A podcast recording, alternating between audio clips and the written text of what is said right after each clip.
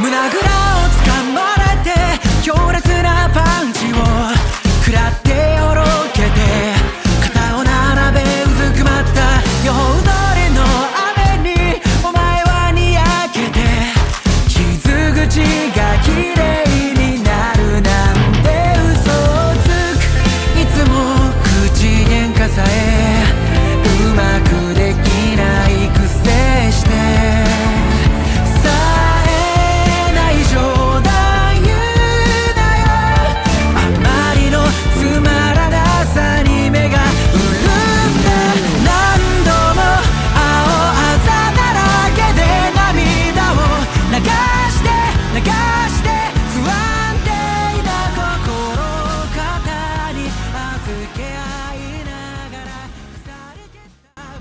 você chegou até aqui, eu te pergunto: você gostaria de voltar no tempo para reler algum mangá como se fosse a primeira vez? Eu sim. Hoje o episódio fala sobre um personagem que teve que retornar no tempo para lidar com os problemas do passado. O episódio de hoje é sobre Tokyo Revengers. Para me acompanhar nesse episódio, que como sempre eu tenho um grupo muito bom aqui que fala muito bem, temos ela, que quase entrou na máfia por influência do Beelzebub. Dana, Oiê, bora pra minha gangue, galera! é dia de gangues, né? Também temos nosso parceiro de viagens no tempo, o cara que gostaria de voltar para um tempo onde não tinha crise econômica, o mangá não custava R$ 29,90. Estou falando do Misael. Gente, vamos lutar pelo mangá 10. Saudades, saudades, né?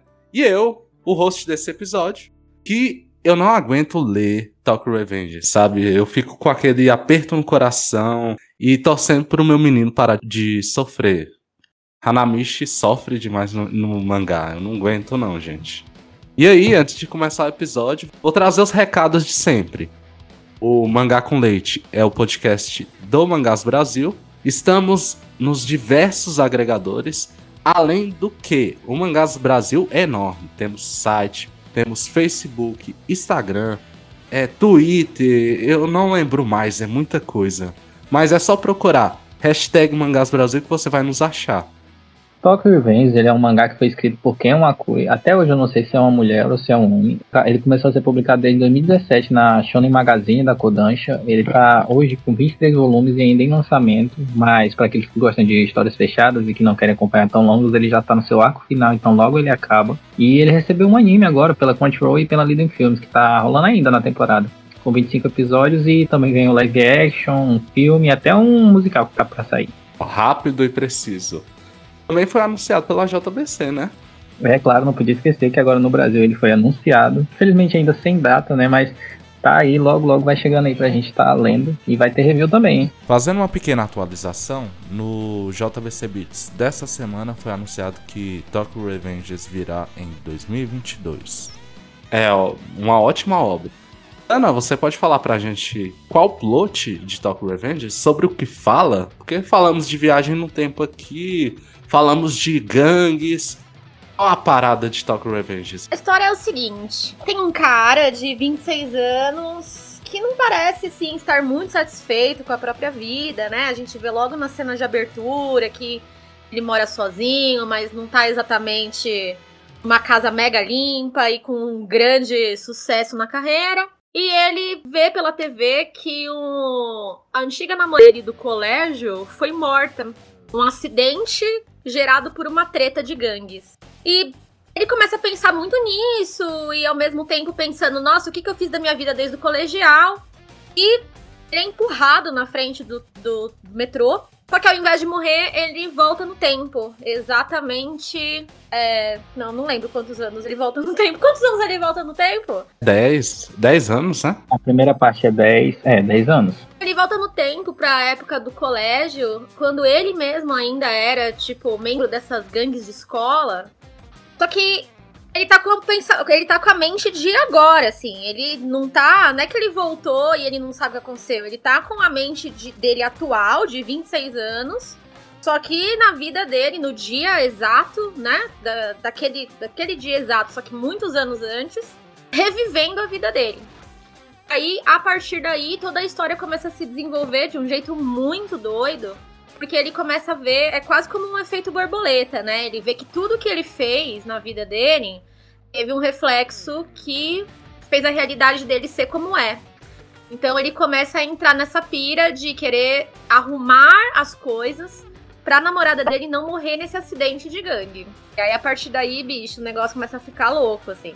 Basicamente isso. Spoilers, né? Isso é exatamente 5 minutos do anime, gente. Vocês não estão estragando nada. É só um gostinho pra vocês verem o que, que tá por vir, porque realmente, assim, a trama intensifica, vamos dizer assim. Literalmente a sinopse é essa, né? O anime começa já nessa pegada, depois de 10 minutos você já tá enfiado num problema muito grande. Inclusive, não vamos falar aqui sobre viagem no tempo, muito complexo, muito complexo. Shonen não precisa de explicação, só acontece, só rola. é, é Tokyo Revengers é aquelas obras tipo é Orange, Alguma coisa assim, né? Que saiu pela sim, JBC. Sim, E que eu acho que não, não faz sentido você explicar a viagem no tempo. Ela não é um elemento que precise de ser explicado. Ela só tá ali como ponto de partida, o foco nem vai ser ela, na verdade, é só usado como elemento e pronto, acabou. E aí, aproveitando que estamos falando aqui do início de Talk Revenge, eu queria saber onde vocês conheceram e vocês acham Talk Revenge bom? Eu, eu amo Tokyo Revengers. Eu só. Assim, primeiro eu já falo, né, gente? Eu só vi o anime. É, eu conheci faz pouquíssimo tempo. Eu tava passando no Crunchyroll e vi o pôster e falei assim: nossa, Parece legal, vou assistir, mas assim, eu não tinha pretensão nenhuma. Eu acho que eu já falei aqui algumas outras vezes que eu participei. É difícil eu apostar num shonenzinho, assim, né? Não é muito a minha praia. E apesar de. Eu falo isso, mas eu tô sempre aqui pra falar de shonen, vocês já repararam? É tipo, ah, eu não gosto muito de shonen, mas eu falo de 28 milhões de shonen. Isso é bem engraçado, né? Porque os episódios que você participou, a maioria tem shonen. É, exatamente. A última vez que eu gravei com vocês foi de Jujutsu Kaisen. Eu falei exatamente a mesma coisa.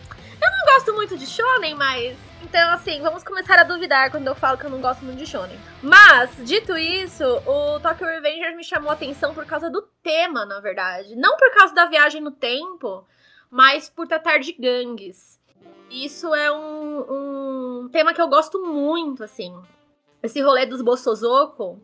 Bossozoko são aquelas gangues de moto, né, que surgiram no Surgiram não, mas eles cresceram muito nos anos 80. Eles surgiram depois da Segunda Guerra Mundial, foi uma coisa meio Aí um movimento meio de revolta, assim, né?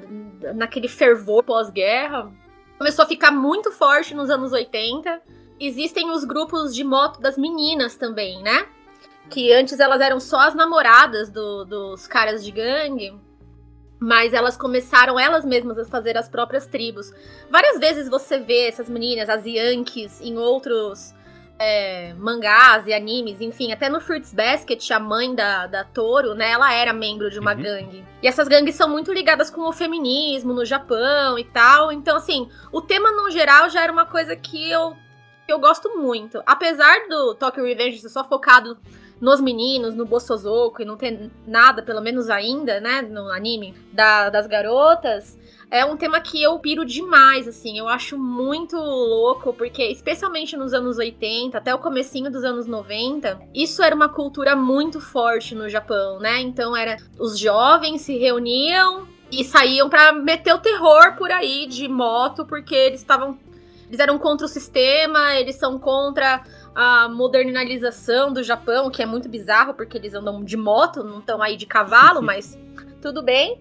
E assim, o fato do anime falar sobre isso e se, e se passar nesse cenário foi uma coisa que me chamou muita atenção. Quando entrou na parte da história mesmo, que tem a, a viagem no tempo, os personagens são muito legais, eu não preciso nem falar, assim, que... Assim, meu personagem favorito é o Mike, na verdade, mas a paixão à primeira vista foi o Draken, que aquele homem apareceu na tela, eu falei, meu Deus do céu, eu preciso assistir todos os episódios que, que tenha isso, assim. E você vê que a relação entre eles é muito linda, assim, tipo, entre os personagens, a amizade que eles desenvolvem, o laço, o relacionamento. E tudo isso enquanto ainda mostra, assim, esse lado social. Porque no Japão, é de verdade, né? Tem muitos olheiros da máfia, da Yakuza, que ficam olhando essas gangues de jovens porque essas gangues assim costumam ser só durante o tempo da escola mesmo, né? Depois da escola a galera Tipo, tem aquele. Eles têm uma cultura lá que quando você chega nos 20 anos, você tem que decidir tudo que você quer da sua vida, né? Então tem muita gente que abandona hobby, que, sei lá, para de fazer cosplay. E aí, tudo com 20 anos. Então, eles têm muito essa coisa de. A própria parada dos animes de esporte rola muito isso também, né? É, exato. E aí, no, no Japão, de verdade, né? Eles têm muito essa coisa dos olheiros da Yakuza que ficam vendo quem são os, os maiores expoentes, vamos dizer assim, da, das gangues estudantis. E depois essa galera entra na máfia de verdade, vai virar criminoso de verdade. E acho que o Tokyo Revengers também tem isso, porque como a gente vê parte do anime no passado e parte no presente, né? E esse presente eles já são adultos, já tem 26 anos, você vê que alguns deles de fato migraram pra máfia. Estão com tatuagem no braço inteiro. Então é muito legal, porque tem todo esse lado, sim, do, do fantástico, da, da viagem no tempo. A história é muito bem amarrada, pelo menos a, até agora, tudo que saiu, assim, é muito intrigante você acompanhar, porque cada vez que o Takemichi volta, acontece alguma coisa e muda o futuro de novo. E nunca é pro que ele quer, assim. Tem coisas que ele não consegue evitar, né? Então tem todo esse lado do mistério, do suspense, mas também tem esse lado dos relacionamentos e o lado social, assim, que, que foi o que me conquistou mil por cento. Eu lembro que eu conheci Tokyo Revenge um pouquinho mais antes, pelo mangá mesmo, em 2017, eu acho. Minto, foi em 2018. Conheci em 2018, na época eu tava, tava após lançar o começo de Demon Slayer, Jujutsu, e a gente tinha esse padrão mais diferente, né, de shonen. Só que eu achei em Tokyo Revenge interessante que o, o, diferente dele é a subjetividade da violência que a gente tem, né? Poucos a gente tem, ah, tem a metafísica, poderes, tal, tal, tal. Tokyo Revengers, apesar de ter a viagem no tempo, ter essas coisas que não são muito bem explicadas, ele é muito mais suburbano. E aqui, como a gente conhece, né, o Brasil, como vemos assim, a gente tem muito mais dessa dessa cultura de ah, um, uma, uma violência mais real, underground. Então era isso que eu tava, achei legal em Tokyo Revenge. Foi as gangues, a questão da, de, de territórios. Era um show diferente para mim que tava me lembrando a época dos anos 90, os que tinha na época de anime que estavam saindo. Então eu achei agradável e resolvi começar. E assim, se tem uma coisa que eu acertei, foi ter começado.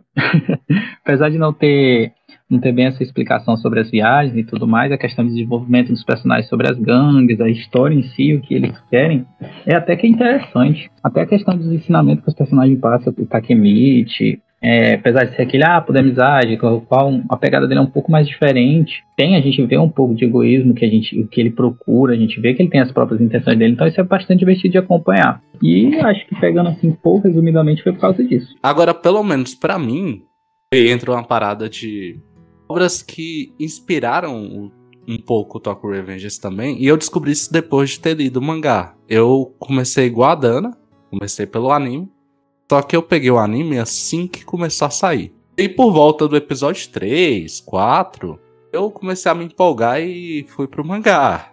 Só que eu tenho um péssimo hábito.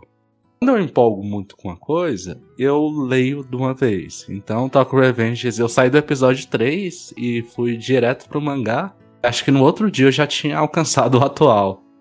E foi uma das coisas mais satisfatórias que eu fiz naquele final de semana. Que é o seguinte: uma das inspirações do Tokyo Revengers, que o autor falou em uma entrevista recente, autor, autora, não lembro agora, é que ele se inspirou em ReZero. E eu adoro ReZero. E entra uma parada que eu acho que tem em Tokyo Revengers que me chama muita atenção esse retorno que ele faz, essa ida do presente para o passado e vice-versa, sempre traz um desenvolvimento para o personagem em algum nível. Eziro, ele morre, então é um pouco mais cruel que isso, e, os, e tem uns retornos, e aí o, o personagem ele tem várias coisas para lidar. No caso de Tokyo Revengers, eu acho que a construção dos personagens é muito legal. Só que a gente tem um centro, que é o o Takemichi. O Takemichi, de certa forma, que nós temos de desenvolvimento de personagem, muito mais dele, tem do, dos outros personagens, mas é menos. E Tokyo Revengers me pegou nessa, porque o Takemichi é um personagem, é um tipo de personagem que eu gosto. E ele não é comum em shonens, é um protagonista, por exemplo, eu só de cabeça agora, eu só lembro do Midoriya que talvez pareça um pouco com Takemichi. Em questões de atitudes, eu não se compara também não. porque o, o Takemichi, se estou complementando, ele é muito diferente, ele é muito não, não posso dizer que ele seja diferente, mas ele, ele, é muito atípico do que a gente vê. Ele, ele apanha, né? para começar a gente ele só apanha. E o, e o que faz ele ser o personagem protagonista é as atitudes morais dele. Então, assim, é bem interessante. Sim, sim. E eu gosto muito dessa, dessa base do personagem. Também acho que a mensagem central ali, pelo menos do início do Tokyo Revengers, é a questão ele conseguir superar aquela covardia que ele tem. Ao contrário de outras obras japonesas onde você tem o ensino médio como o ápice da vida daquela pessoa, em diversas obras é sempre retratado o ensino médio, porque para os japoneses, pelo menos para a maioria deles, e o que é passado em, na maioria das narrativas, que o ensino médio é o tempo ideal, depois é o que a Dana citou. Para entra num momento onde ele tem que decidir toda a vida dele. Muitas vezes é uma decisão muito difícil é, com 20 anos e pouco, tem que decidir basicamente o resto da sua vida. Lá é uma noção um pouco mais fechada. Dessa ideia de no inseguro. Seguro é o que conta lá. E aí, muitas vezes, o cara entra no trabalho e passa a vida nesse trabalho. E sabemos como funciona o mercado lá, o mercado de trabalho. Ele trabalha com corporativismo. O cara realmente é como se a empresa que ele trabalhasse fosse uma família, muitas vezes ele excede, ele trabalha muito e tem toda essa noção. E no caso do Takemichi, ensino médio para ele era um período horrível, era um período que ele não conseguia lidar e é onde processo de covardia toma o personagem, porque a partir disso, como ele cita no início, ele só consegue se desculpar, ele só consegue se desculpar. E quando ele tem esse retorno ao ensino médio, é uma jornada muito interessante, porque ele tem que perder essa covardia, que nós não vai conseguir salvar a. Eu esqueci o nome da personagem, que é a. Renata é o nome dela. Esse. Ó, oh, como é que eu esqueci o nome Renata? Mas ok. Quando ele vê o que acontece com a Renata, e aí eu acho que é importante até a gente colocar aqui, ele não olha para aquela situação e o que acontece depois leva ele a tentar salvar ela só por salvar ela. Que ele gostou dela ou algo assim. A base é que quando ele vê o que acontece com ela, ele olha para o passado dele. E quando ele olha para o passado, ele vê possibilidades de mudança. Salvar ela é uma dessas, mas tem outras coisas que ele precisa de mudar lá no passado. Então, essa mudança, essa transformação do personagem traz momentos muito únicos na obra. Tanto que eu, eu, cara, anunciaram aqui, eu me acabei de felicidade. E só para complementar o que você falou, é interessante, né, o que você disse que quando o Takemichi P sobre o assassinato da Rina, ele não vai lá e não dá um de protagonista que vai querer mudar as coisas e utiliza disso. Ele se conforma por um momento e entende, olha, meu passado aconteceu isso, aconteceu aquilo, a minha vida era isso, aquilo e não tinha que fazer. Vivia uma vida assim, ele começa a se remoer todos esses traumas dele, né, essa angústia, e ele vai para frente, até que aquele um plot ocorre, tudo mais, ele volta e decide mudar. Mas a princípio, se nada daquilo acontecesse, a gente percebe que Takemichi estava naquele momento da vida dele conformado. Ele não, não tinha o que fazer. Ele só se remoía. Eu acho que isso é um conflito que ele tem, mesmo depois que ele volta, né? Em vários momentos ele percebe que o primeiro instinto dele é fugir. Isso é muito é, reconhecível, assim, todo mundo se sente assim, sabe? É difícil. Eu não conheço ninguém que na vida real consegue ser um protagonista de shonen de ah, não importa o que está acontecendo, eu vou conseguir vencer e tipo, não é a nossa primeira reação de verdade, né? A gente pode ter coragem de fazer as coisas ir lá e fazer, mas não é desse jeito tão heróico como acontece num herói de anime, porque o herói de anime não tá ali pra representar exatamente isso, né? O herói de anime tá no ideal, né? Isso, exato, ele tá num ideal. Então você vê assim que, beleza, eles são tristes, mas geralmente eles têm uma personalidade super enérgica, super otimista, mesmo com um passado trágico. Eu acho que o Takemichi não, ele tá num âmbito mais assim, de que ele realmente evitou o conflito, evitou lidar com os medos, evitou, tipo, ele meio que empurrou tudo com a barriga. E ele, quando ele volta, ele percebe que ele ainda ia continuar fazendo isso, mas ele começa a mudar, porque agora, como um adulto, vamos dizer assim, né? Na cabeça de um adolescente, ele consegue desfrutar alguns ensinamentos muito maiores do que ele tinha naquela época. Então, sei lá, eu lembro que nos primeiros episódios, ele como adulto percebe que os amigos dele, aqueles os quatro do grupinho principal, né, do Akun e tal, ele percebe que os amigos dele eram muito mais legais do que ele percebia naquela época. Por, talvez naquela época ele era tão centrado nele mesmo, sabe? Que ele não conseguia absorver aquilo. Então você vê que a, a própria forma que ele olha o que ele vivia tá diferente. Porque, óbvio, ele tá. passou por muito mais tempo e amadureceu, enfim. Mas mesmo assim, ele começa. Ele ainda se espelha um pouco nessas pessoas, né? Então, quando ele pensa em fugir, ele fala: Putz, olha eu aqui, eu quero fugir, mas ó, o Draken tá aguentando o fulano tá, tá ali ainda, então eu vou ficar com eles. E aí que ele começa a tirar a coragem dele, também não vendo nada, sabe? Ah, caiu a luz sobre ele, ele falou, uh, agora eu vou ficar super corajoso e incrível. E isso que eu acho muito legal, porque mostra que você pode fazer isso na vida real também, né? É assim que funciona. Às vezes você não tá com força para encarar uma situação, mas ter alguém do seu lado ali, tipo, te ajuda, né? É, e aí entra a dinâmica da amizade ali que eu acho muito bom, sabe? É, por exemplo, tem exemplos ruins do poder da amizade. Você lembra ali, assim, Fairy Tail. Não querendo atacar quem goste, mas eu acho que é um discurso que não me pega. Mas o que acontece em Talk Revenge, entre o que você falou, Dana, é que você realmente sente amizade entre os personagens. Fora essa fala que para mim é muito importante o Takemichi não superar as coisas rápido demais, lida com as coisas, mas não é simples. É um personagem muito mais fácil de se ter empatia. Isso que, por exemplo, eu compreendo quem não gosta do Takemichi como protagonista. Que aí entra um discurso que eu gosto de fazer que geralmente nós gostamos de de duas formas de um protagonista, de um personagem em um mangá, em uma narrativa que seja. Você gosta do ideal que ele representa, que por ser ideal é bonito, você quer ser uma pessoa melhor por conta desse ideal, você gosta porque você se sente representado naquele personagem. E eu acho que o Takemichi entra nessa parada do personagem mais pé no chão. Você sente mais empatia você sente que talvez você faria a mesma coisa que ele naquele momento, você teria medo.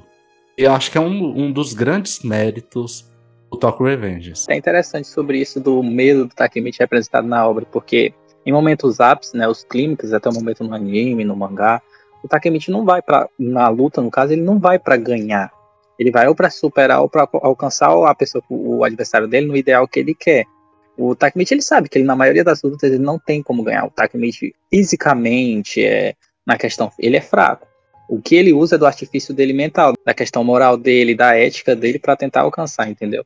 Então é muito mais fácil entrando no que tu falou a gente gostar de um personagem ideal diferente, um, algo superior, para que a gente possa ter uma inspiração do que um personagem que a gente sabe que existe, no caso, as, a, pelo menos os ideais dele, a gente é comum a gente conhecer, e a gente sabe que aproximar aquilo não tem tanta graça. Então o Takemichi usufrui muito disso, até compreensível, quem não gosta do personagem não entende, porque ele é um ideal um pouco mais diferente do que a gente acompanha no show. Né? Sim, sim. Inclusive, depois dessa fala, vou colocar aqui, ó. Vejam Reziro. Reziro é muito bom, perfeito. Vocês gostaram de Tokyo Revengers? Vejam, porque Zero é sofrido nos primeiros episódios, mas depois o Subaru é um personagem. Mas depois é sofrido também. Não tem essa, não, é sofrido também, é só dor e tristeza. É, mas o, o início eu digo assim, sofrido porque é meio ruinzinho. É, o primeiro episódio, ah, sim, sim, sim. os dois primeiros ali são meio. não ruins, mas são. parecem genéricos. Ok, depois deslancha. O, o Subaru e o Takemichi, pra mim, melhores protagonistas. Disparado. Eu vejo poucos protagonistas que conseguem, para mim, bater na qualidade do desenvolvimento de personagem, do peso que ele tem pra obra.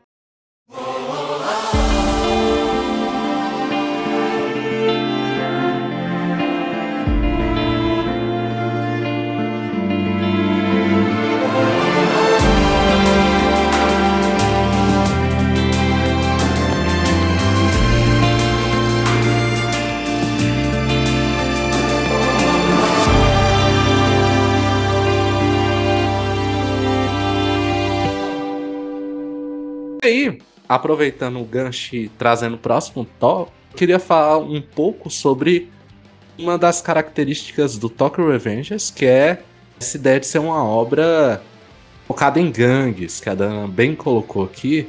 E nós já tivemos épocas onde isso foi mais comum. Teve mais produções voltadas a representar essa época. Só que aconteceu dela, como eu posso dizer, desse padrão narrativo de decair, ter menos produções. E aí nós temos o, o Tokyo Revengers ele surgindo, trazendo algo novo, sendo diferente, mas ainda trazendo esse elemento de gangues, que é muito interessante. E aí eu queria perguntar para vocês, quais são essas características que tornam a obra diferente em relação aos seus predecessores? Será que pode se tornar mais comum nós termos obras com a mesma vibe, sabe? esse retorno não só do desse desse padrão narrativo, vamos colocar assim, nem sei se o termo está correto. Tokyo Revenge, ele, apesar da, desse padrão shonen, ele é interessante esse fato de gangue ser usado porque a gente procura algo underground, né? A gente procura esse, esse lance mais realista o que a gente tem em Tokyo Revenge é pessoas com, com os ideais batalhando pelo que acha certo de uma forma errada. E isso é divertido de se assistir, porque a gente vive nesse, como, ainda mais pegando um olhar japonês, que é, é um sistema todo fechado e que vê isso de um, de um lugar que você é o espectador sem, sem receber as consequências, é algo interessante. Então é compreensível que venha fazer sucesso, ainda mais nesses tempos que, que a gente oh, a gente vê, a gente sabe que algumas coisas estão, né, não estão indo muito bem, então, eu acredito que tem, se continuar nesse ramo aqui, tende a ficar bem mais popular. Eu acho que nunca foi uma. Como vou dizer? Não foi uma tendência que, que morreu, assim. Eu acho que é uma tendência que já foi bem mais forte. Porque as gangues lá, os Bossozoko, eram muito mais fortes, né? Hoje em dia é muito mais raro você achar quem ainda faz isso. Não é que não tem, claro que tem, mas acho que até o começo dos anos 90 ali era quando era super forte, e aí a gente tem vários animes da época que tinham pelo menos um personagem que era delinquente, né? Aqui no Brasil, por exemplo, a gente tem o Hakusho, que é o maior é, sucesso, especialmente de dublagem, acho, de anime. E os meninos também eram delinquentes, né? Inclusive, eu acho que uma das grandes pegadas de Yu Yu Hakusho que me lembra o Tokyo Revengers é que o Yusuke, ele também entra numa jornada meio que de autoconhecimento, mesmo sendo um delinquente. E isso eu acho que é uma coisa, é um tema bem interessante que os animes trazem, porque é assim, não percam de foco, são delinquentes. E no caso de Tokyo Revengers, que é uma ideia um pouco mais madura, é muito claro que o pé pro crime é, é, é a sua questão da idade mesmo, no caso, né? É, Porque sim, eles sim. como. É, eles como gangue estudantil e como Bossozoko não fazem nada considerado crime, né? Eles fazem só transgressões, tipo, vamos aí quebrar uns negócios, vamos aí acelerar na pista, dar umas buzinadas depois da meia-noite. É meio o que, que os Bossozoko fazem, mas assim, foi o que eu falei, depois eles são. Alguns deles viram membros da Yakuza. Então, tipo, acho que a gente tem isso. Ao mesmo tempo, eu acho que é uma coisa muito do japonês de existir um senso de honra dentro das gangues, né? Você tem ali uma. Não é uma honra qualquer, né? Você realmente tem ali um resgate de algo. Então, tanto o Yusuke, por exemplo, que começa a refletir sobre várias questões da vida dele depois que ele se vê morto, né? No primeiro episódio, você vê que ele já começa a repensar o que foi que ele fez da vida dele, é, que ele chateou todo mundo, enfim, ele tem esse momento. E em paralelo, o Takemichi, que decide que esse vai ser um momento para ele de se levantar e se impor, enfim.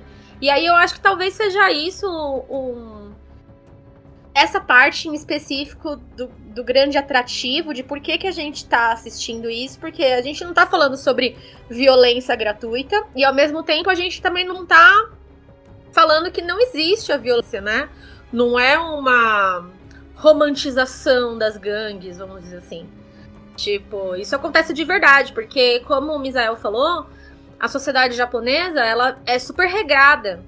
Então, uma para você ser, eu acho que se eu morasse no Japão com a cabeça que eu tenho hoje, assim, né? Se eu fosse uma japonesa com a minha cabeça, eu com certeza seria membro de gangue, gente, porque eu falei assim, no início, ó, eu falei no início. Não é? Mas, gente, não para pra, para pra pensar, cara. Tipo, lá você não pode tingir seu cabelo, é porque complicado. você tem que ter o cabelo igual a das outras meninas. A sua saia tem que ser de tamanho X. Você que é menino tem que abotoar não sei quantos botões na camisa. Você não pode ir com um tênis de outra cor pra escola. Então, assim, tipo, pra eles, ser transgressor é você fazer um topete e pintar o cabelo de vermelho. Então, assim, é, é bem peculiar. Eu acho que não tem como a gente, sei lá, traduzir isso para o nosso valor, e eu acho que isso é bom, porque não é feito para a gente traduzir isso para o nosso valor. Mas também entender que né, na juventude, esses movimentos rebeldes, né, esses movimentos delinquentes, nada mais são do que adolescentes querendo ter um pouquinho de voz só, né? Um pouquinho de individualidade numa, num, num país que só valoriza o coletivo, né? Então é muito legal se valorizar o coletivo por um lado, porque ai, todo mundo se ajuda, todo mundo limpa a escola, todo mundo limpa o banheiro, que lindo, maravilhoso. E por outro lado, você não tem o mínimo de expressão pessoal, não importa o que você gosta, o que você quer, e sim como você vai servir a sua sociedade. Lá, é até interessante o que você disse, porque a existência pessoal é, não existe, é uma questão de sistemática. Ali o, é o coletivo, o individual é em certos pontos somente para te cobrar lá, assim, nessa parte do ensino médio, no caso, pelo menos. Então, assim, é tudo olhado de um ponto de vista mais coletivo. Exato. E aí você sai de um lugar desse, terminou o colégio, você já tem que. Você sabe que faculdade você vai, você sabe o que, que você vai fazer, para onde você vai, como vai ser seu futuro, você já vai, sabe com quem você vai casar, tipo, caraca, é um milhão de coisas. Então, eu acho que o Takemichi, mais uma vez, também representa o que, que é essa pessoa que sempre se sentiu deslocada na sociedade e segue até hoje, porque ele com 26 anos tá lá, sem o, não, ele não tá entre aspas servindo para a sociedade como ele deveria, entre aspas, de novo, pelo que é cobrado dele na questão de ser japonês, né? Então você vê que ele é considerado um, sei lá, um vagabundo. Um, e ele nunca se encaixou, ele nunca resolveu isso. Então, e eu acho que esse é um sentimento bem frequente porque, meu Deus do céu, sabe? Eu não sei o que eu quero fazer da minha vida agora, que eu tenho 35 anos, imagina com 17, 18 anos. Não, não tem como. Então eu acho que talvez esse esse tipo de questionamento temático começa sim a ficar mais frequente. Eu acho que tá tendo muito mais animes e mangás que estão trazendo essa relação um pouco mais humana e protagonistas uh, mais reais, né? Vamos dizer assim.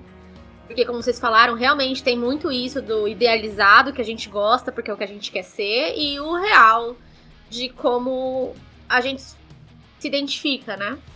Acho que sim, acho que tem bastante. Acho que é uma tendência que vai continuar crescendo bastante. Sobre a, o tema, foi o que eu falei, eu não acho que a gente já não teve animes de gangue. Acho que sempre vai ter, porque é uma estética muito legal e é uma realidade e é um, tema interessante para abordar. Eu acho que sempre teve histórias disso, acho que sempre vai continuar tendo. O estilo dos personagens é muito chavoso, né?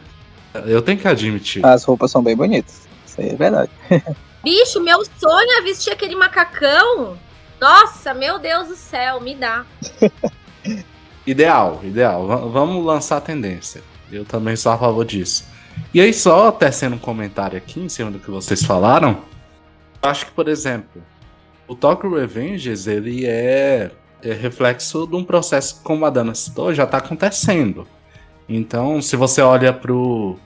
Por mais que a gente tenha falado que é um pouco diferente, você olha pro Midori ali, personagem, shonen, protagonista, obra conhecida, ele é um pouco diferente do que a gente já viu antes. E aí tem essa, essas formas de personagens novos que vêm surgindo. E o Tokyo Revengers faz algo bem legal. Traz essa temática E não era muito comum a gente ver em shonen, pelo menos nos últimos anos. E eu gostei do paralelo com Yu Yu Hakusho porque os dois morrem no primeiro episódio, né? Os dois personagens, os dois protagonistas, eles morrem no primeiro episódio. Eu não tinha percebido isso, olha que interessante. É, e nós temos essas tendências que vão surgindo. Então eu acho muito interessante, inclusive, essa tendência. E aí, eu, eu espero fazer um cast um dia sobre isso. Até nos Isekai está surgindo esse tipo de tendência. Não tô falando que eu assisto Isekai. Não que eu assista uns três por temporada. Mas, tipo, é uma tendência que tá. que eu acho que é normal na narrativa. Vai se espalhando e vai trazendo personagens e temas que antes não veríamos.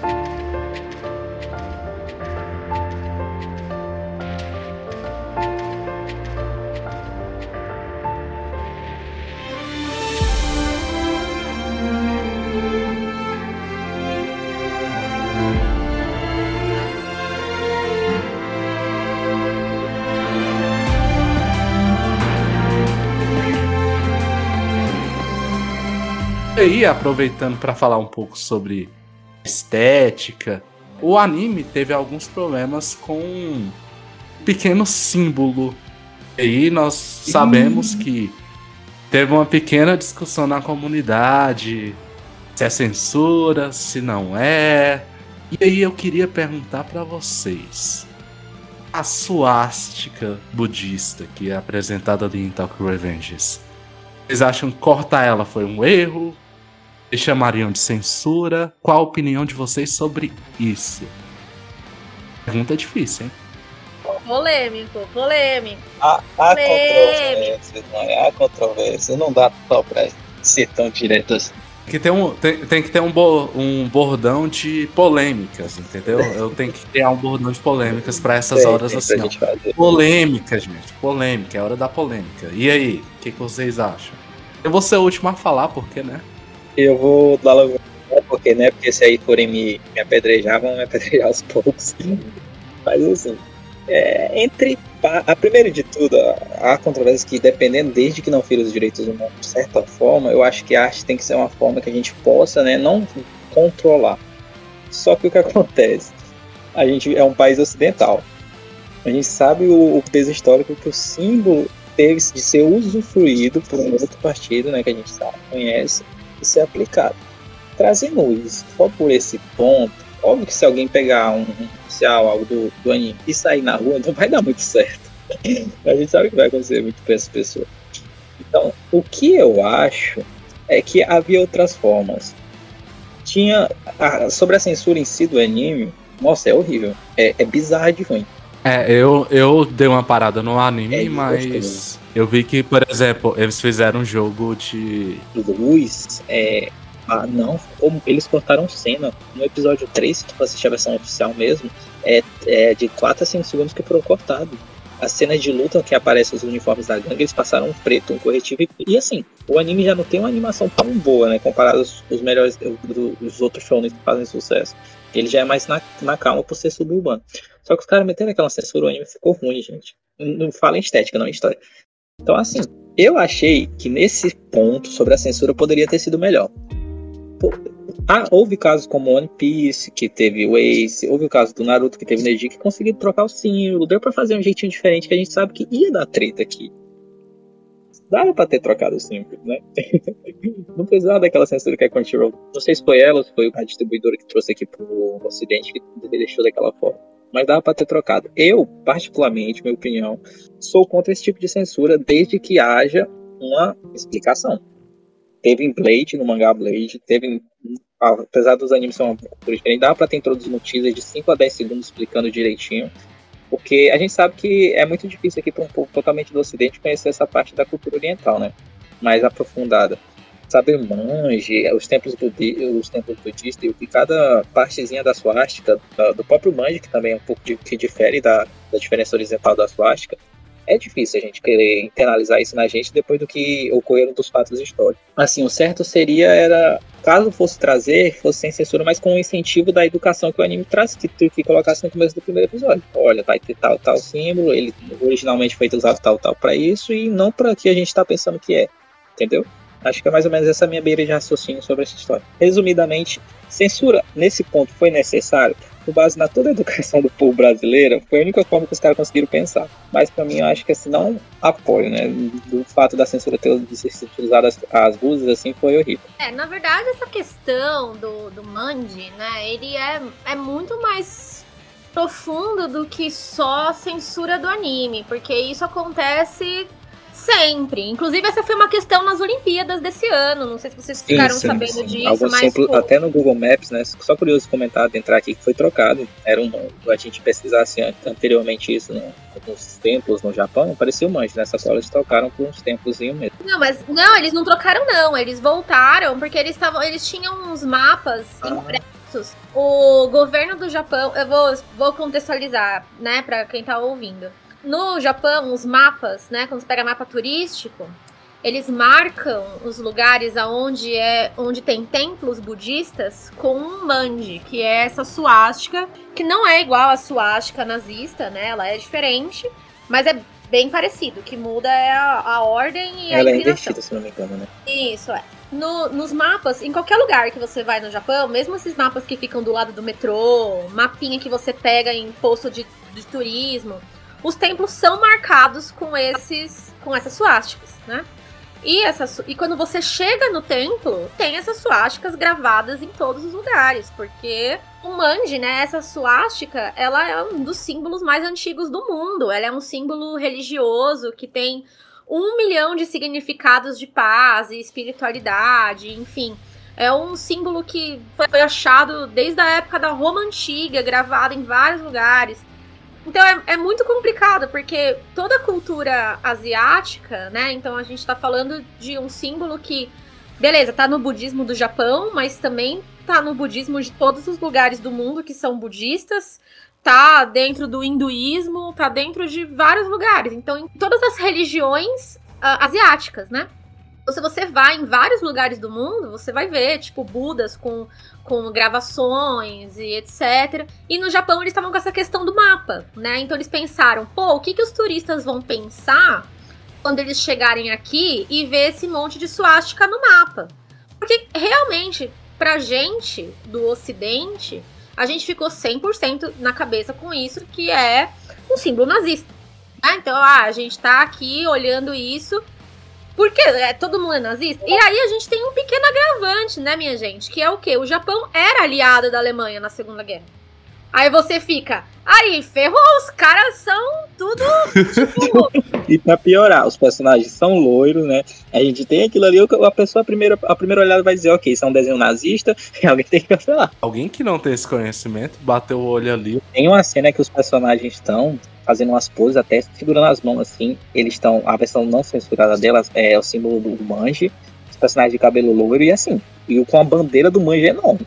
E se eu não conhecesse, eu ia olhar para aquilo e dizer, ok, o que aconteceu com o mundo, estão exaltando o nazismo de novo. Exato. Foi o que eu falei, tipo, sabendo que o Japão foi aliado da Alemanha, aí você começa, tipo, você vai achar que. Você já vai pro caminho das trevas ali na sua cabeça, né? Só que não é assim para eles. Né? Mesmo dentro do Japão, na época da Segunda Guerra Mundial, eles não usavam a suástica nazista. Né? Eles usavam a bandeira deles, que era a bandeira do Rising Sun, lá, que é aquela vermelha com os raios de sol e tal, que é a bandeira de guerra, né? Mas, tipo, a suástica para eles nunca foi um, uma coisa. Né? E na Ásia, no geral, também não. Tipo, pegou pra gente aqui. Ah, enfim, a, a história da Olimpíada. E aí eles falam: o que a gente vai fazer? Os turistas vão vir aqui, vão achar que a gente quer, tipo, matar todo mundo.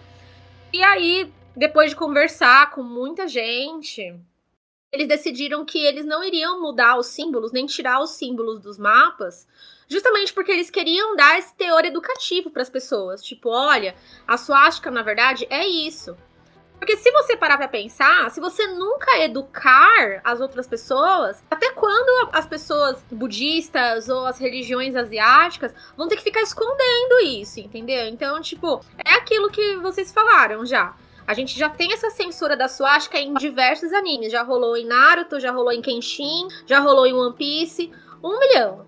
E vão continuar tendo um milhão enquanto essa parte educativa não se desenvolver. Óbvio Eu falo isso, mas acho que é muito claro que ninguém vai ressignificar a suástica tão fácil assim. O que aconteceu foi horrível. É, infelizmente é complicado. É claro, você pode, sim. Tem pessoas como a gente que a gente vai olhar e vai falar, é óbvio que isso não tem nada a ver, né? A gente tá falando da suástica budista, a gente tá falando do mande, beleza. A gente sabe. Mas claro que isso não vai tirar o peso. Ao mesmo tempo, eu acho que precisa ter um incentivo também. Não adianta ficar só escondendo, só mascarando, só censurando para sempre, porque primeiro o outro símbolo veio primeiro. Segundo, as pessoas que seguem essas religiões não, não têm culpa que o símbolo delas foi apropriado erroneamente por um bando de maluco é, que achava que era o dono do mundo. E eu falo isso porque eu também tenho. Eu, eu fico pensando, por exemplo, nas pessoas que, sei lá, têm medalhões é, que tem a ver com o mande, talvez em casa. E, tipo, sabe, assim, porque faz parte da religiosidade, da espiritualidade da pessoa. O símbolo tá ali, o símbolo existe. É a mesma coisa que alguém do nada fala, ah, agora ninguém mais pode usar a cruz, porque, tipo, ninguém ia gostar. Os cristãos não iam gostar também. Então, acaba sendo uma coisa meio ah, não, esconde você aí porque vocês são só uma religião asiática, sabe? E eu também acho que isso é um pouco ruim, porque vários outros símbolos foram apropriados e ninguém fica, tipo, é, fazendo. Era isso, era isso que eu tava esperando, pra só dar uma contextualização. É muito interessante que a gente, claro, só pegando desse ponto, a gente julgar muito do símbolo, mas como, por exemplo, que você falou, a bandeira do sol nascente lá, na, lá no caso na Coreia, sobre a censura, muita gente estava comentando que Demon Slayer, por exemplo, por ter sido censurado lá na, lá na Coreia por conta da coisa, ah, vocês não sabem de nada, vocês estão se doendo, é besteira, é besteira, é besteira. Mas quando olha para o nosso ponto aqui do Ocidente, visto da, da bandeira do Banji, o pessoal já age diferente. É muito mais fácil julgar uma cultura que você não conhece, um, um, posicionamento, antes de pesquisar, entendeu? É, e eu acho que existe muito essa coisa, por sei lá. O Ocidente é o que a gente estuda mais, e a gente tem os Estados Unidos, que influencia o mundo inteiro. Tem muito essa coisa de, ah, a nossa cultura é mais importante que a sua. Então, tipo assim, ah, se um doido na Alemanha pegou um símbolo de 5 mil anos e fez merda, ai, agora todo mundo da Ásia vai pagar por isso pelo resto da vida, porque a gente nunca vai aceitar que isso seja outra coisa. Ah, tudo bem, é só um símbolo é, budista. Mas só é tudo bem porque não é a cruz cristã. Se fosse a cruz cristã, aí não podia. Eu vejo um pouco essa relatividade, eu acho isso bem ruim, porque eu, também sinto que, vamos dizer assim, a comunidade ocidental, o lado ocidental do mundo, não se esforça muito também para abraçar a cultura oriental. Quando eu falo oriental, não tô nem só falando do Japão, eu tô realmente, tipo, colocando todo mundo ali, sabe? Porque é uma cultura bem diferente. E a gente meio que trata como se aquilo fosse isolado do mundo, mas não é isolado do mundo, gente. É o mundo também. E merece o mesmo carinho, dedicação, enfim. Então eu achei muito legal o Japão ter se posicionado quanto a isso, nesse sentido. Porque se os turistas estão indo na casa deles, acho que é um mínimo a pessoa entender a cultura do lugar onde ela tá indo, né? Você vai chegar lá no Japão, você vai querer que a. Ah, eu vou chegar na casa da pessoa, vou querer que a pessoa esconda tudo da casa dela pra não me ofender. Sendo que nem é uma coisa ofensiva, na verdade, sabe? É só uma associação. É um assunto delicado, isso com certeza absoluta. É um peso horrível, mas a, ainda assim a gente precisa lembrar que os símbolos nem são iguais. Então, a partir daí, eu acho que precisa sim começar a ter um pouco mais esse teor educativo e as pessoas também, tipo, tentarem ser um pouco mais compreensivas, sabe? Tentar abraçar um pouquinho mais isso daí. Porque senão a gente vai estar tá em 3022 falando sobre o, o manji apagado com o brush preto do Photoshop. Eu fiquei calado aqui porque tá, tava só um orgulho, porque eu sou professor de geografia, gente, então satisfação aqui. Porque é exatamente isso, sabe? Eu concordo com o ponto dos dois. Eu acho que, por exemplo, você poderia minimizar esse impacto inicial trabalhando em cima do material de divulgação. Por exemplo, o material de divulgação você ou coloca uma notinha ali, ou você não coloca, e aí dentro da obra você vai lá e coloca um momento para desmistificar isso. Não necessariamente precisa de ser um aviso. Você na própria cena ali no início, você adiciona uma cena e explica isso. Eu acho muito interessante e importante o que vocês falaram. Pimenta nos olhos do, do outro é refresco, né? É. E é o que mais rola aqui. É uma ideia de hegemonia da cultura ocidental que a gente tem que desconstruir. E, por exemplo, num mundo onde consumimos cada vez mais. E aqui eu não tô falando de forma equivocada, não tô falando com base em nada. Anime, mangá, tem vendido, tem sido assistido cada vez mais. Quem, tô, quem tá falando isso não sou eu, é os canais de streaming, é o mercado de HQs estadunidense. Então, são produtos que chegam para nós e aí nós temos que começar a desconstruir ou construir um conhecimento que não tínhamos. Esse momento aqui do tema eu acho muito importante.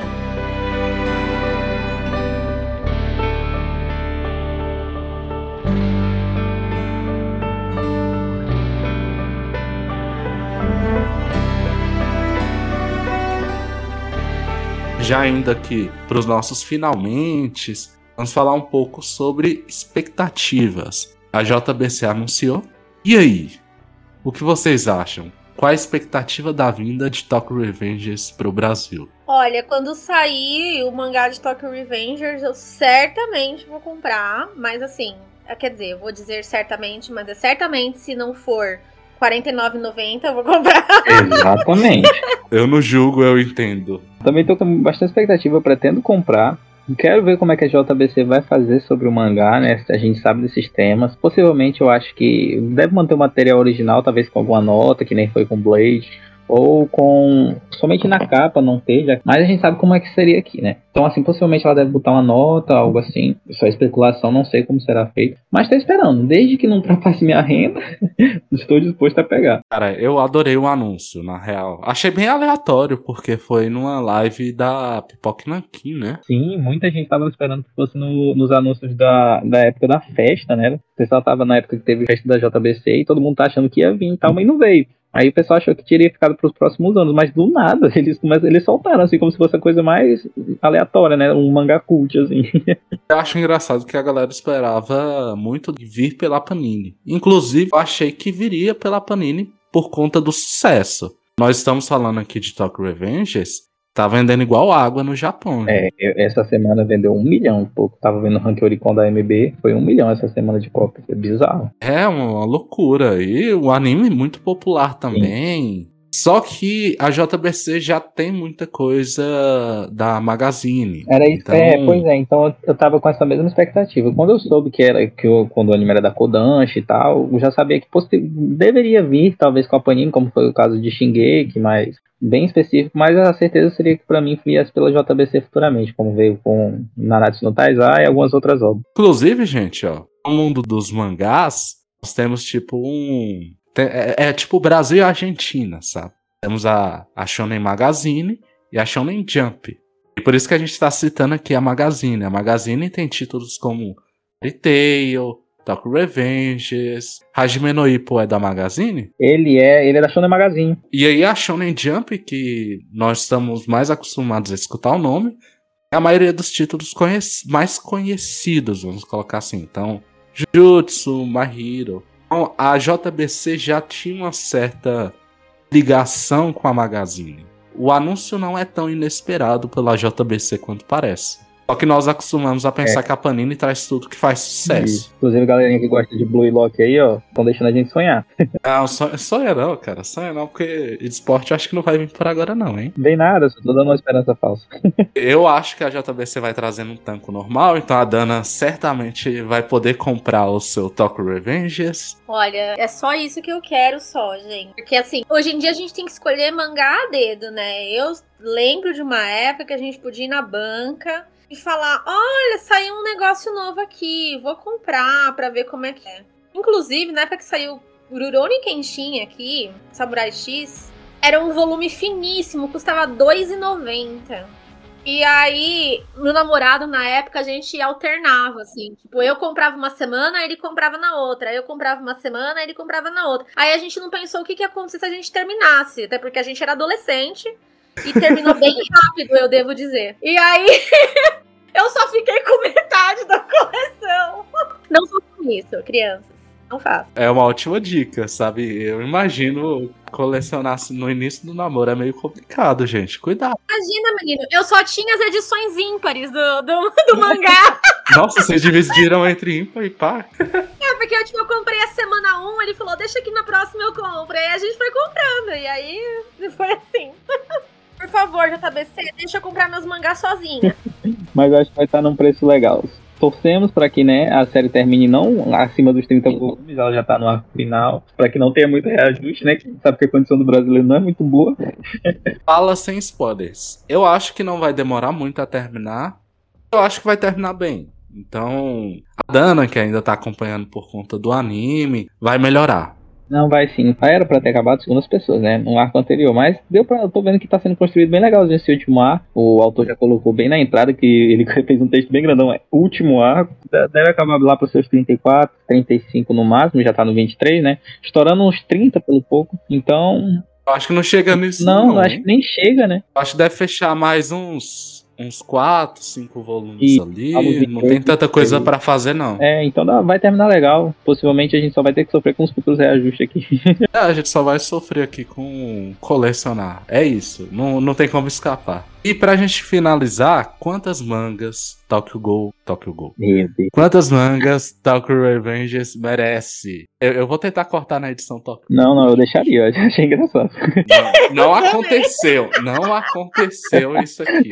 Negócio ruim demais. O, o canequinho ainda vive na minha memória, gente. Eu acompanhei no ensino médio, então é difícil esquecer. Ai, Aquela abertura é muito boa, ficou na minha mente até. é Eu, eu não sei que tu escutava os cover, né? Era The Kira Justice. na época, não vou mentir.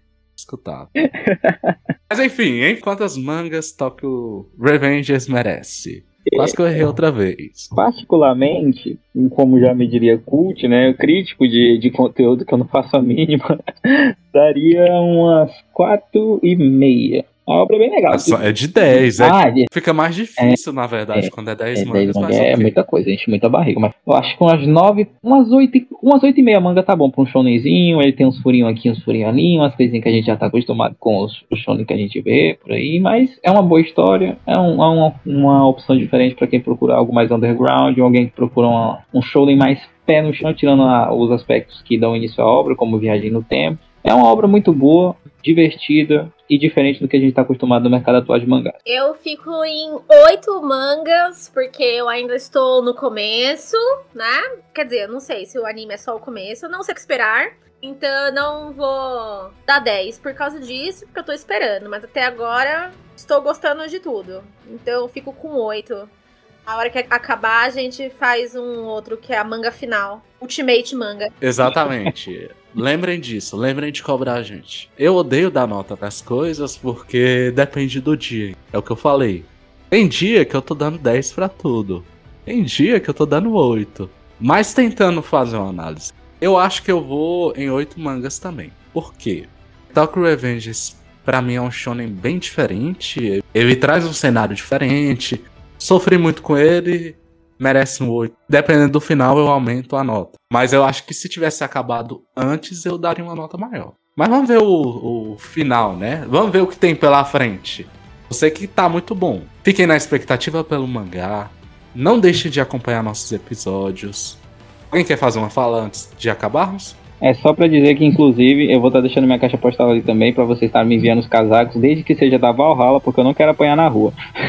Eu também aceito o casaco. Olha, eu queria falar que a gente teve várias conversas profundas aqui. Em momento algum a gente fez o ranking de qual, qual é o melhor boy magia dessas gangues aí. Eu me senti indignada que eu não tive cinco minutos pra falar como o Bad é Como maravilhoso. assim o, é só o, o isso. Shifu é o melhor?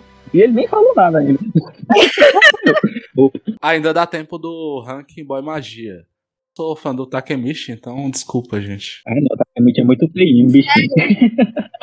Não, o Takemichi com aquela calça, aquele óculos e aquele topete, perfeito. Ali é o cara. Quando ele aparece com aquela, aquela calça, é, não sei, que não tem fundo, aquele óculos, ele é o homem. Ali eu digo, esse é o ápice que eu quero chegar um dia na minha existência. Esse é o cara que mesmo Foi só isso que eu pensei. Eu fico com a cena do Bad chegando na teta com a chuquinha de cabelo na, na boca e dando aquela amarrada na cabeleira, assim, ó. Que homem, só isso, que, só isso, gente. Só isso, que é homem. Sim, pra não ficar no protagonista, eu também vou de Shifuyo, porque, né? Homem lindo. Vocês não entendem mesmo. Takemetezinho de shortinho é perfeito. É isso, amigos. Até o próximo episódio. Não deixe de nos acompanhar. Não deixe de comprar Top Revenges. Não tô fazendo propaganda porque eu espero que a JBC me envie um volume. Talvez. Eu vou enviar esse vídeo no direct de cada um dos editores pra eles mandarem pra gente. Hein? Faz isso aí, Miss. Faz isso por nós. Olha, endereço do meu DM, hein? Então, até a próxima. Tchau. Não esqueçam dos nossos próximos episódios e dos anteriores também. E se esse episódio tiver ficado bom, você pode voltar no tempo e assistir de novo. Nada contra.